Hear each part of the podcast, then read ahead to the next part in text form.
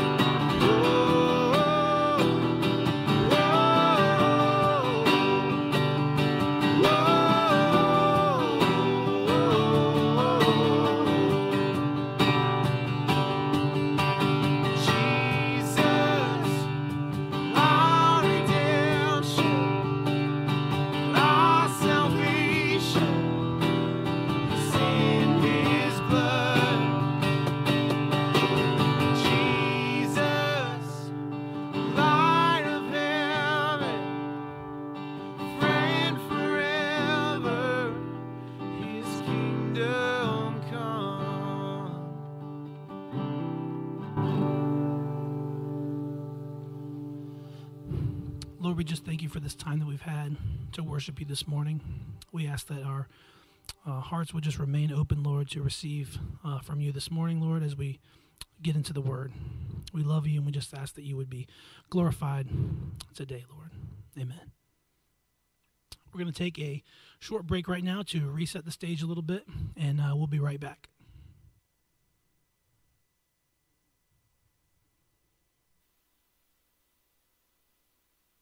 Okay, I forgot to turn on my mic. Now we're good. Good to have you with us. And uh, I want to make an announcement where uh, a lot of people know um, we're entering phase one. Governor, Governor Northam has um, talked about that, and so we are planning on having services here next week, um, Sunday morning. We're going to have two services. We're going to have a nine o'clock service and a ten thirty service.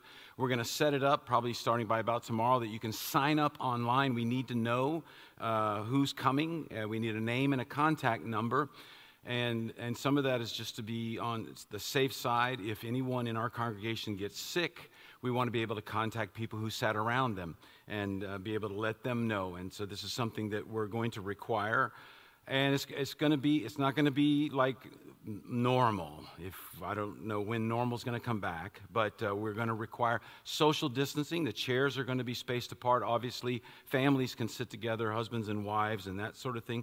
We're also going to require that everyone wear a mask. It's, uh, it's just something that we feel like is to, to be as safe as possible in this situation. Now, I know for some people, they don't like wearing masks, they feel uncomfortable with masks. And I just, th- for this, for Sunday mornings, in the next few weeks, we're going to require masks. And I just want you to think about it. it's not about you. This is not about you, all right?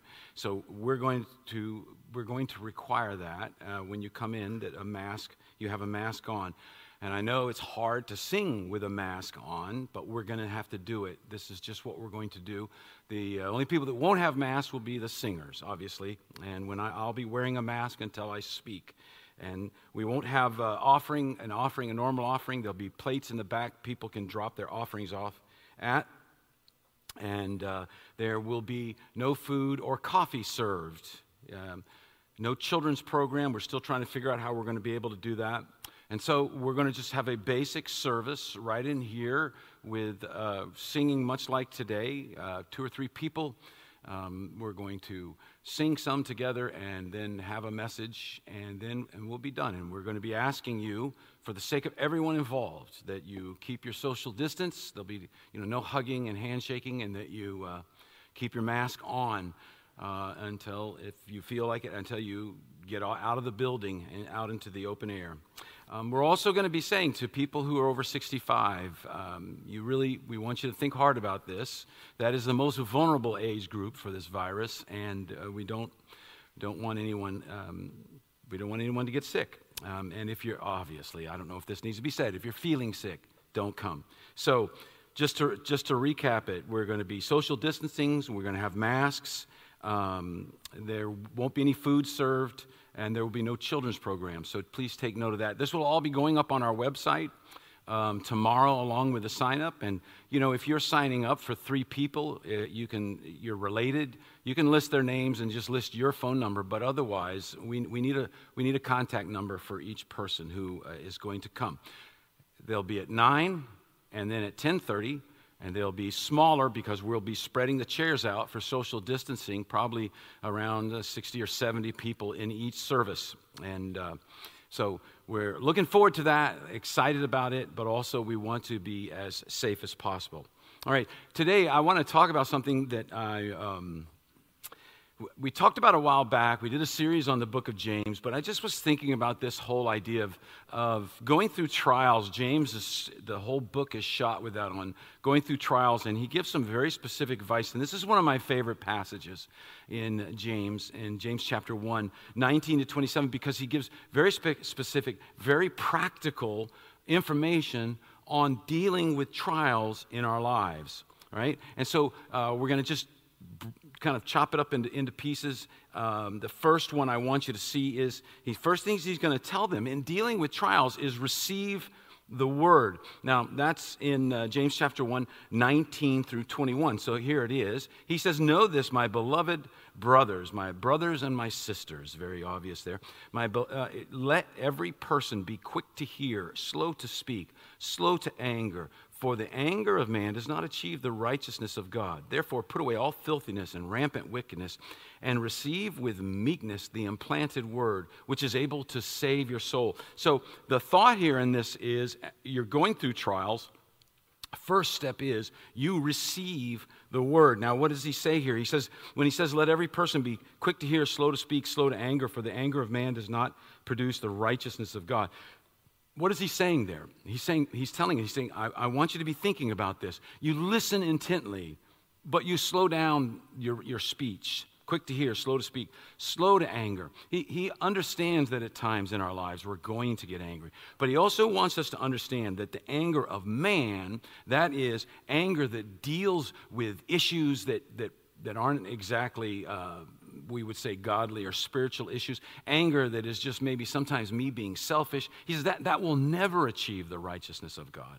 It's never going to bring something good when we let anger take reign in our lives. So he says, therefore, put away all filthiness and rampant wickedness and receive the, with meekness the implanted word. Uh, I love this. I, have mentioned this back when we did James. I love this in the King James because in the King James he says, put away all filthiness and superfluity of naughtiness. And that just is such an, an old way of saying it because naughtiness is something we go, oh, yeah, that's what little children do. But here's the interesting thing when you look at the word, when, the, uh, when they were translating the King James, one of the things is naughtiness was actually a very powerful word because it comes from the Old English word not, which N A U G H T, which means nothing. And he, he's saying an overflowing of things that are nothing. And that's a real that's a, that's a real indictment of our world today. We are inundated with things that ultimately mean nothing. We're inundated with ideas. We're inundated with desires. We're inundated with goods that, oh, you must have this, you must have this. And, and actually, they come to naught. They are, they are nothing. And so he says, be aware of this. He says, Put these things away and with meekness receive the implanted word which is able to save your souls. And so, what is he telling them? He's saying, I, I want you to understand something. He goes, he goes, he took the, the behavior that is a concern, people who are getting angry and it's flowing out in their lives and it's destroying relationships, and he took it straight to the heart of the problem. Because understand here, the heart of the problem is not that I've gotten angry. The heart of the problem is my submission to the Word of God, my submission to the gospel. That's what the heart of the problem is. Because I can get angry and yet not sin. Paul tells us that. And so this is, this is a key thing. He says, so in meekness, in humility, receive. This is the power that saved you, and it is the power that will change you. He says, receive the word implanted. Let that word get in you. It will save you, it will change you if you yield to it. But we have to allow it to work. Receiving the word humbly means we yield to its authority, even if we don't like it. We acknowledge that there's an authority that is greater than us, that stands above us. Even if we don't like it, even if we don't like what that authority is telling us, we yield to that authority because we understand it knows better. He knows, God knows better. So, how do we do this? All right? So, how do we, what does it look like to humbly yield to the Word of God? How do we bridge that gap between what I say I believe, which is a terrible gap oftentimes, what I say I believe and what I do? There's a, there's a huge gap there sometimes in our lives. How do we bridge that gap? Especially in, especially in times of stress. Those can be the, the most difficult times. And what he's going to tell us is he's going to say, receive the word in verses 19 through 21, and then he's going to say, live the word in verses 22 to 25. Now, right before I read that, I forgot to do this. I want to mention my coffee today is delicious. Jose made it for me. But also, the cup today is Rockbridge Young Life Camp in Goshen, Virginia. Uh, Young Life is a, is a ministry that we support. Uh, I support it personally, and our church supports it. And uh, it's a ministry that we highly recommend you, you uh, look into if you're interested in supporting something that is uh, actively changing the lives of teenagers all over the world. So, receive the word and then live the word. And he says in verse 22 but be doers of the word and not hearers only, deceiving yourselves. Everyone then who hears these words of mine and does them will be like a wise man who built his house on the rock. And the rain fell, and the floods came, and the winds blew and beat on the house, and it did not fail because it had been founded on the rock. All right, you understand this? This uh, I'm reading in Matthew. I'm sorry, I'm reading in, in the Sermon on the Mount here with this part. He says, "And everyone who hears these words of mine and does not do them will be like a foolish man who built his house on the sand. The rain fell, the winds came, the floods came, the winds blew, and beat against the house, and it fell, and great was the fall of it." From Matthew seven. And the reason why I put that in there is I, I was thinking about this, and I didn't mention this r- r- quickly enough. It, James is the brother of Jesus, and so when he tells us you know, when he says to, uh, in verse 23 of our passage, for anyone is a hearer of the word and not a doer, he's remembering something he got from Jesus. He's remembering what Jesus taught, and he's kind of packaging it differently, but bringing out the same concept. He's kind of going back to Matthew chapter 7 with that story, which we talked about not, you know, haven't talked about too long ago. And now he's bringing it in from a different angle. And so he's going to say, be doers of the word, not hearers only, like a man who, uh, um, like a man who looks at his natural face in the mirror. For if anyone is a hearer of the word and not a doer, he's like a man who looks at his natural face in the mirror. For he looks at himself and goes away and at once forgets what he was like. But the one who looks intently into the perfect law, the law of liberty, and perseveres, being no hearer, but forget, being no hearer, but forgets, but a doer who acts. I didn't read that very well. Being no hearer who forgets but a doer who acts. He will be blessed in his doing. So when we go back to the beginning of the passage here, live the word, verse 22, doers of the word, not hearers only. And he puts in this little warning there that I think is very interesting. He says, deceiving yourselves. And that is an interesting point. He's saying, because to me, that's an incredibly frightening point. Deceiving yourselves, that I could be deceiving myself. Now, what is this idea, this idea of deceiving? Well, it, you know, you can kind of key it off of uh, when I was a kid, I loved watching magicians and illusionists and all that, and all the stuff they did, and just how amazing some of the things they did. And even now, you know, sometimes you see some of these street magicians that do incredible things, but it's all based on one premise they need you to focus on the wrong thing. They need you to focus on the thing that's not important to whatever the trick is, whatever the illusion is. And so, so sometimes what they'll do is, if the important thing is going to go down here, happen down here, they'll throw their hand up. So just for a moment, your eyes go up, and then boom, that happens before you can get back down and really see exactly what happened there. Why? Because they're creating an illusion, they're deceiving you. And what James is saying here is people are deceiving themselves. They're allowing themselves to be defrauded. They don't reap the benefits of what God has for them because they're tricking them. They cheat themselves. They, in a sense, like a pickpocket, they steal from themselves. Why is this such a problem? Bill Jeremiah tells us that our heart is deceitful. Our heart looks for the easy way out. Our heart just wants comfort, not growth. And the reason is because growth is inherently uncomfortable. You think about that, it's so true at so many points in our lives. Times where we've experienced sometimes significant growth spiritually have been uncomfortable times, difficult times. We want comfort. We don't want difficulty. We want comfort. We want easy.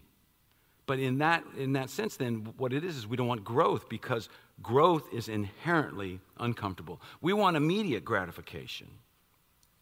Maybe sometimes we hear something. Maybe it's a sermon. Maybe it's something I listened to online. Maybe it's something I read or I, I, read the Bible and it convicts me and it tells me I need to change. And we can all do this. It tells us we need to change. And, and, then, and then our heart steps in and says, oh, come on, don't. It's not that bad. Do it. This is, oh, this is important. Do it later. Just do it later. You'll get to it. Give it a little time. Think about it. You, you really need to think about this before you just jump in. It sounds really difficult, and that's not the difficulty you need right now. See, our heart tells us these things because our heart gravitates towards comfort. And so it says postpone, it says wait, it says delay, it says forget about it, don't do it. All those things when something challenges us and we're concerned about it. And our heart, not only that, it seeks towards comfort, but our heart also, we, we have this, this, um, this amazing ability, we've talked about this before, to, to remember the hurtful things way more than the nice and good things. Uh, the times where we've, we've felt pain, we remember vividly. Failures come back to us vividly. Shameful things that we've done come back to us vividly and can be intense. And, and what is this? This is our heart trying to defraud us of what is rightfully ours. So the question then is how do I counteract my heart? What do I do in this? How do I stop the deception and live openly and honest before God? I get asked this a lot. People will say things like, Bob, I want to live for God, but I screw up so much. I leave on Sunday pumped up about my faith, and then the daily grind gets to me, and I struggle, and I'm so discouraged. Sometimes I hate myself. What's the answer here? Now, there's a lot here that you can think about. Because life is always going to be a struggle for some de- to some degree. But James anticipates this question, this, this statement from people, and he immediately begins talking about listening and doing and how that works out in real life. And so he's going to give us an illustration. I love this illustration because it is so simple. Anyone can understand it. And yet, it is so brilliant. It is brilliant in its simplicity and staggering in its depth. All right? Let's look at this because he says, for if anyone is a hearer of the word and not a doer, he's like a man who looks at his natural face in a mirror. For he looks at himself and goes away, and at once forgets what he was like. But the one who looks intently into the perfect law, the law of liberty, and perseveres, being no hearer who forgets, but a doer who acts, he will be blessed in what he's doing. So he gives up, he brings this example of a mirror, a very simple thing, some sort of a reflecting service, sur, uh, um, uh, surface. And and the mirror in this story, in this illustration, is the Word of God, right? So you get out a mirror. What does a mirror do? If you pull out a mirror, you walk up to a mirror, what does a mirror do?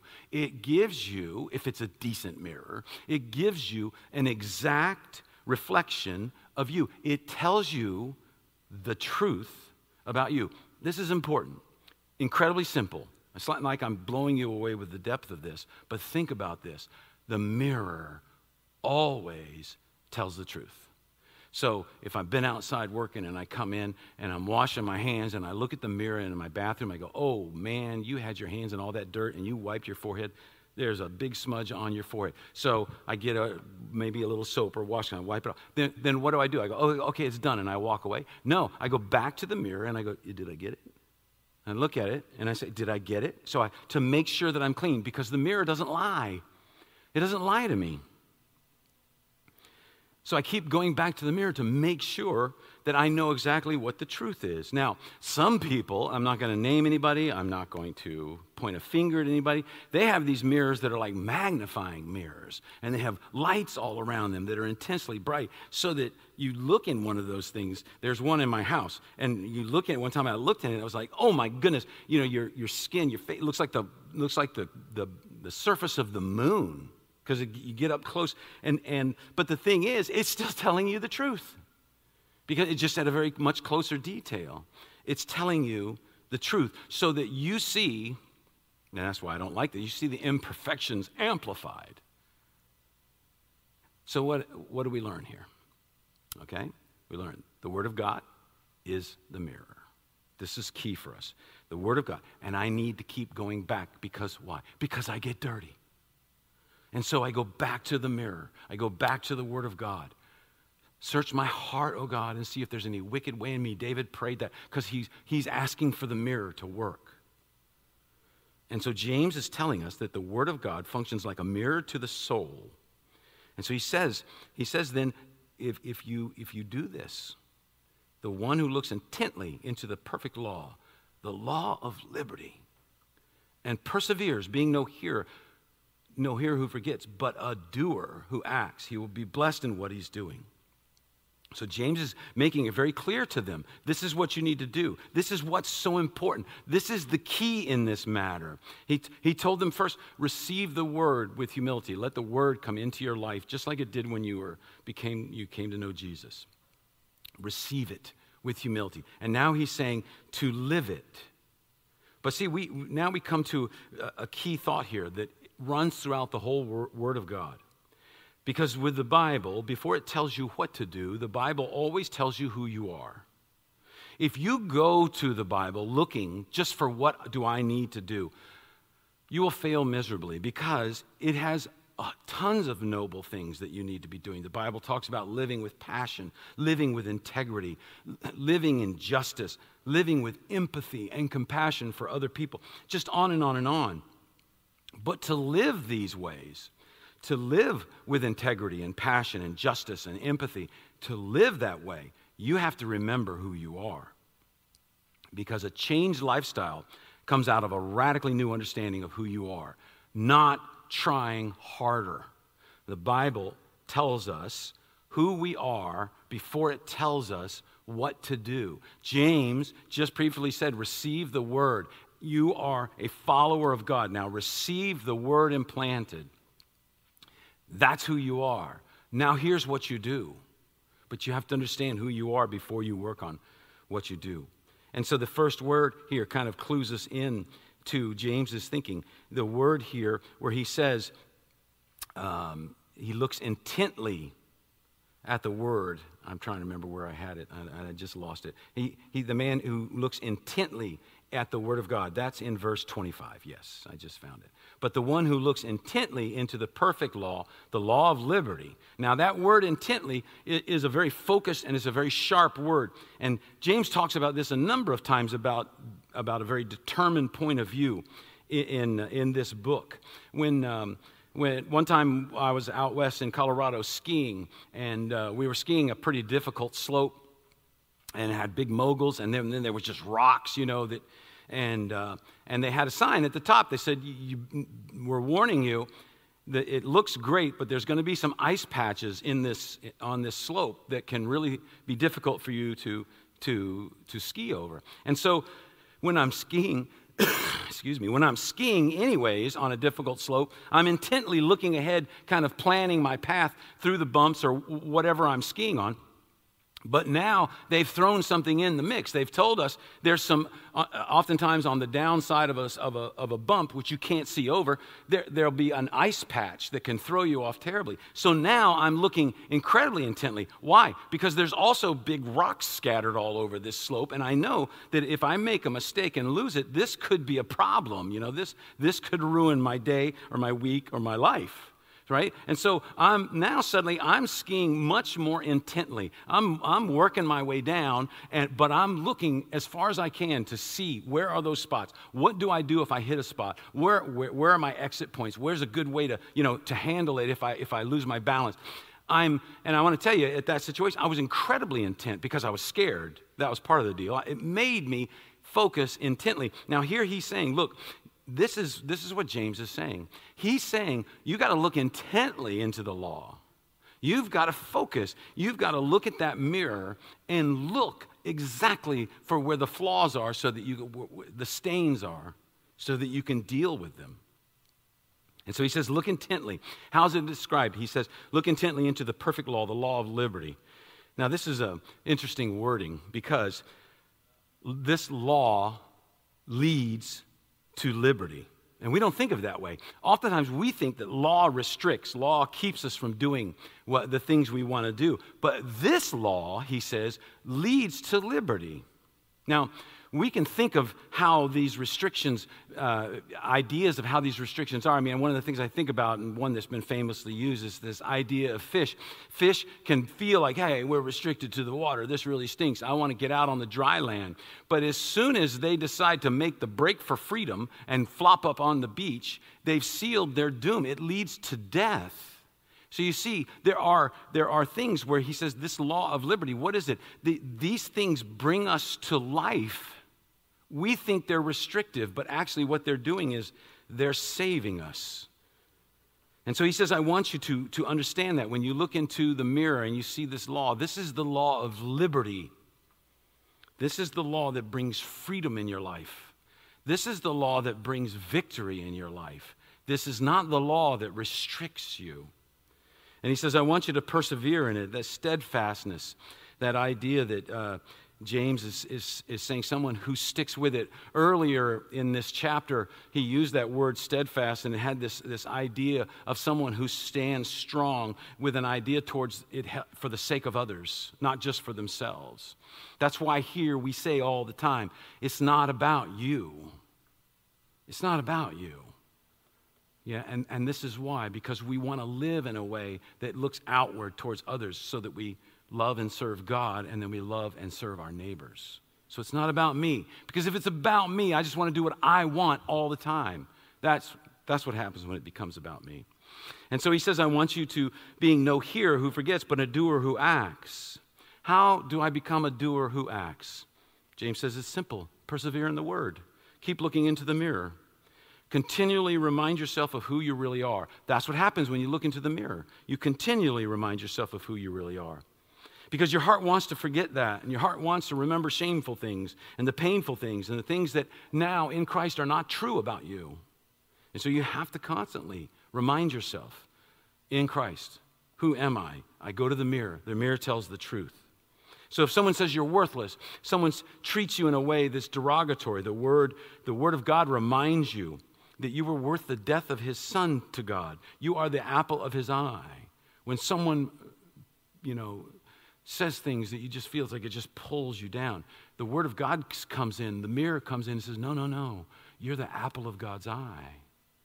But if someone praises you and then tells you what a great person you are and says that you're kind and thoughtful and sweet and caring and all those things, you have to remember that you're just a sinner saved by grace and that the good that comes out of your life points to Him and to His glory. So that it reminds you not to get a big head. The, the, the mirror tells you the truth. And that's where the blessing is. He says that's when you become. He will be blessed in his doing. You will become the recipient of divine favor. You will receive the freedom that the perfect law gives. So if I'm having difficulty in my walk with God, I need to keep looking into the mirror at all times because the mirror always tells the truth. And so as I as I hear, I see and hear uh, what God says about me, and then I go act upon it. I take out the, I take out the word, I take out the mirror every so often to refresh. We can never stop looking into the mirror. So you see, when it comes to change, willpower is not the point. Looking is the point. Looking at the mirror, looking into the Word of God, and allowing it to tell me the truth not the lies that I so easily believe, not the lies that my heart can delude me into doing that. And I mean, it's, you know, we talk about ways to do that. It's simple. This is not news. Read your Bible. Read your Bible. Memorize some scripture. Memorize, you know, a part of James. Memorize some scripture. And then meditate on it. Think it through take the word of God. Okay, James, you say this. Now I'm going to be in this situation tomorrow. How should I respond then? If I am what God says, who God says I am, then how, how, will, I, how will I respond? And so you meditate on it. Maybe it's listening to and singing godly music or reading books that, that not just Christian books, but books that point towards truth in our lives. And we keep putting Christ and His words in our focus. Keep looking at the mirror. And this is key. I, I, have said it, I can't stress it enough. If you can't be courageous, if, you, if you're struggling with being kind, if you struggle with integrity or forgiveness or forgiving other people, if you're struggling with being honest or self control, you've forgotten who you are and you need to go back to the mirror.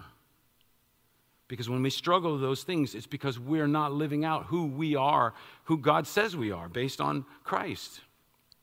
And so if we're going to truly follow God, true religion, he's going to say in just a minute, the being who I am comes before the doing that I'm supposed to do. The being comes before the doing. We look in the mirror first, then we do. This is just what we were saying. The Word of God always tells us who we are before it tells us what to do. And this is happening right here. James is saying, remember who you are, remember who you are. He's going to go through this whole book reminding them who they are. But now he's going to tell them what to do. He said, receive the word, live the word. Now, three examples of living the word. Three examples of living the word. And James is going to give these three examples, but ultimately they're going to be worked out in greater detail through the rest of the book. But he says in verse 26 um, if anyone thinks he's religious and does not bridle his tongue, but deceives his heart, this person's religion is worthless. Religion that is pure and undefiled before God the Father is this to visit orphans and widows in their affliction and to keep oneself unstained from the world. So he's going to give us three things here. I want you to see three examples. The first one is is this idea of speech where he says you don't bridle your tongue. He says it again though. He says if um, he says here it is. If anyone thinks he is religious and does not bridle his tongue, and he says if you're not bridling your tongue, what are you doing? He says you're deceiving your heart this person's religion is worthless. Why? Because a person can say, I love Jesus all the time, but if they treat people poorly, that creates a huge question mark in their life. Do you really love Jesus? Because look how you treat people, the people that he loves, the people that he died for. And so he says, first of all, it's an area of speech. He's talked about humbly allowing the word to work into our lives. He's talked about continually going to the word, keeping it in our face. And now he's saying, when you do that, it will affect the way you talk. And if it doesn't affect the way you talk, there's some sort of deception going on. He's saying, look at yourself. Are you growing? If you are, you'll see it in the most basic part of your life, your speech. He says you need to bridle your tongue. It's under your control. There are times when you will realize it's best not to say anything right now. There may be times where you go, nope, if I'm going to follow Christ, I have to say something right now. He says, but bridle your tongue. That is not silence yourself. It's the idea of keeping it under control. In Ephesians 4:29, he talks about not letting any unwholesome word come out of our mouths, but words that give grace according to the need at the time. Unwholesome is this idea of totally worthless. He says, this worthless speech that does no good to anyone. He says, don't do that. Let your speech impact lives. All right? So the first one he says is speech. The second one is this idea of the least of these where he talks about widows and or- orphans in their distress. I don't believe this example is solely li- limited to widows and orphans. I think James is pulling the two lowest categories of society, uh, two, of the, two of the lowest categories of society in that day. These are the least of these. These are the people who are powerless. Uh, through tragedy or through simple accident of birth, they are on the bottom rung. Now let's think about that. Because we have to think about the least of these and the people that we're supposed to be serving, who through tragedy or simple accident of birth, they're at the bottom rung of our society. They have the least opportunity to flourish in our society. Now, who are those people? Now, there can be very, you know, different people, different people you may think of it, but whoever you're thinking of, those are the ones we're supposed to be serving. In those days, widows, they had no rights. Uh, their children were kind of supposed to take care of them, but if the children refused, the, the widow had no, the, their mom had no recourse in the matter. And, and they could do that, just wash their hands of her, and, uh, and she'd be out, right? orphans. Orphans were, you know, through no fault of their own, they've become an orphan, and often they were then taken to slaveries or they were taken to the temples and used as sex objects. And so, and so these two people, this, these are those two classes that no accident, I mean, no total accident or, you know, no fault of their own, they've been placed in this thing. And now, maybe for some of them, there is fault of their own, but they're still the least of these. And so James is saying if you receive the word humbly, if you submit to it and look to it for life, then you will begin to view, view, others differently. Your heart will begin to open to those who are denied the opportunities that you have benefited from. And this is one of the things we have to really understand in a society where people in we, we have we, we have classes of people. We have people who, through no fault of their own, are born into situations with substandard schools. We have people who through no fault of their own, are judged, whether it's by the color of their skin, by where they're from, by the way they talk, whatever it is. They are judged uh, by the majority of society, and even sometimes uh, violence is, is involved or killing. You know, we're, we're seeing stuff like that even now with uh, going on in our culture, and we have to understand we're, we have to serve these people. We don't write them off, we have to serve them. In the name of Christ, we have to serve them. All right, so he has he talks about speech, he talks about the least of these, and then he talks about personal conduct. And what is that? Where he talks about keeping oneself unstained from the world. Well, how's that possible? How can I live in this world and not struggle with it? Well, the word is key that he uses unstained. I'm, I'm, I'm wearing a light colored shirt today. If afterwards we were going to go out to eat, I would probably go home and change shirts before we went out to eat. Why? Because I'm pretty sure I'm going to get something on my shirt. I do that all the time. And what happens, you know, I, I, it's hard for me to go a whole meal without putting something on me. That's just the way it is. So if I'm eating spaghetti or we're having tacos, the, the chances go up because now we're dealing with red stain, right? And so I do that all the time. And when I do that, my wife just kind of sighs and she says, When we get home, we'll take the shirt off, I'll, put, I'll pre treat it so it doesn't have a stain. And, I, and, and she just kind of looks at it and looks at me. And I know inside she's thinking, Lord, why did I marry such a slob? So what happens? She treats it, you know, and she washes it. And generally, the stain comes out. The stain comes out. If the stain doesn't come out of your clothes that you, somebody washes for you, well, just talk to me. My wife will do your laundry. It'll Be no problem. But here's the deal unstained doesn't mean you don't fall. Unstained means you treat it quickly to get rid of the stain. You see the difference there? Unstained doesn't mean I don't fall into it. unstained doesn't mean I don't get spaghetti on me. I do. But if you treat it quickly, the stain is removed. That's what's so key here. This is what is the beauty of what James is telling. He says, keep oneself unstained from the world. Doesn't mean you don't sin.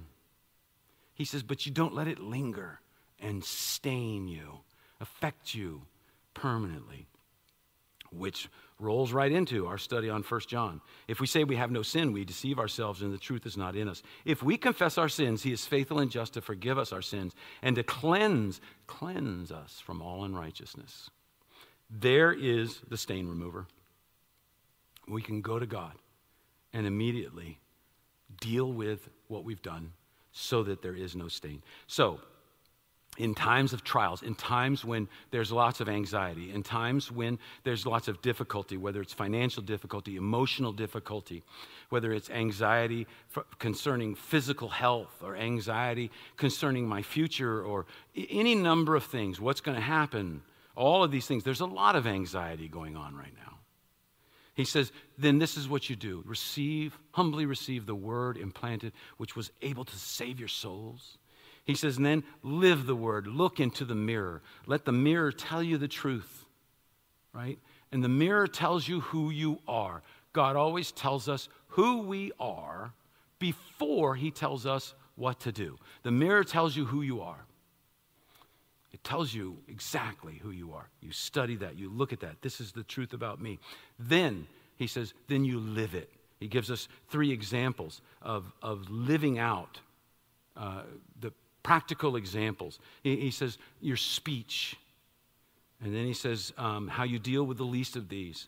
And then he says, personal conduct in, in your personal life. He says all of those, and you think about that, that, that, that affects the people around me and affects me personally. All of those things are wrapped up in there.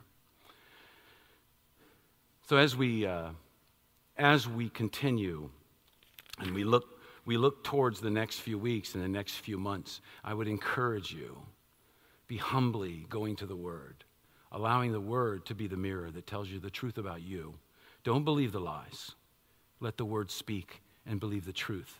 And then live it out on a daily basis in your speech, in, your, in, your, uh, in, in the people you meet and how, you, how you're involved in their lives, and in your personal life going quickly to God with your failures so that there is no stain that is permanent.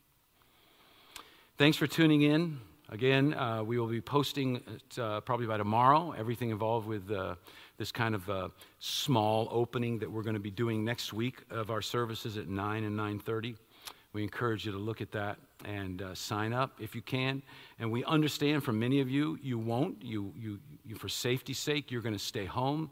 Um, we know for those with children, trying to get children to keep masks on, and, and, uh, and oh, that's just incredibly difficult. And so we understand in those situations. Uh, but, but for those that are here, we're going, that has to be the way we're going to be, just to be as safe as possible. And then uh, we're going to go a few weeks. We're just going to see how things go, and, and we'll see what happens from there. Thanks for tuning in. God bless you.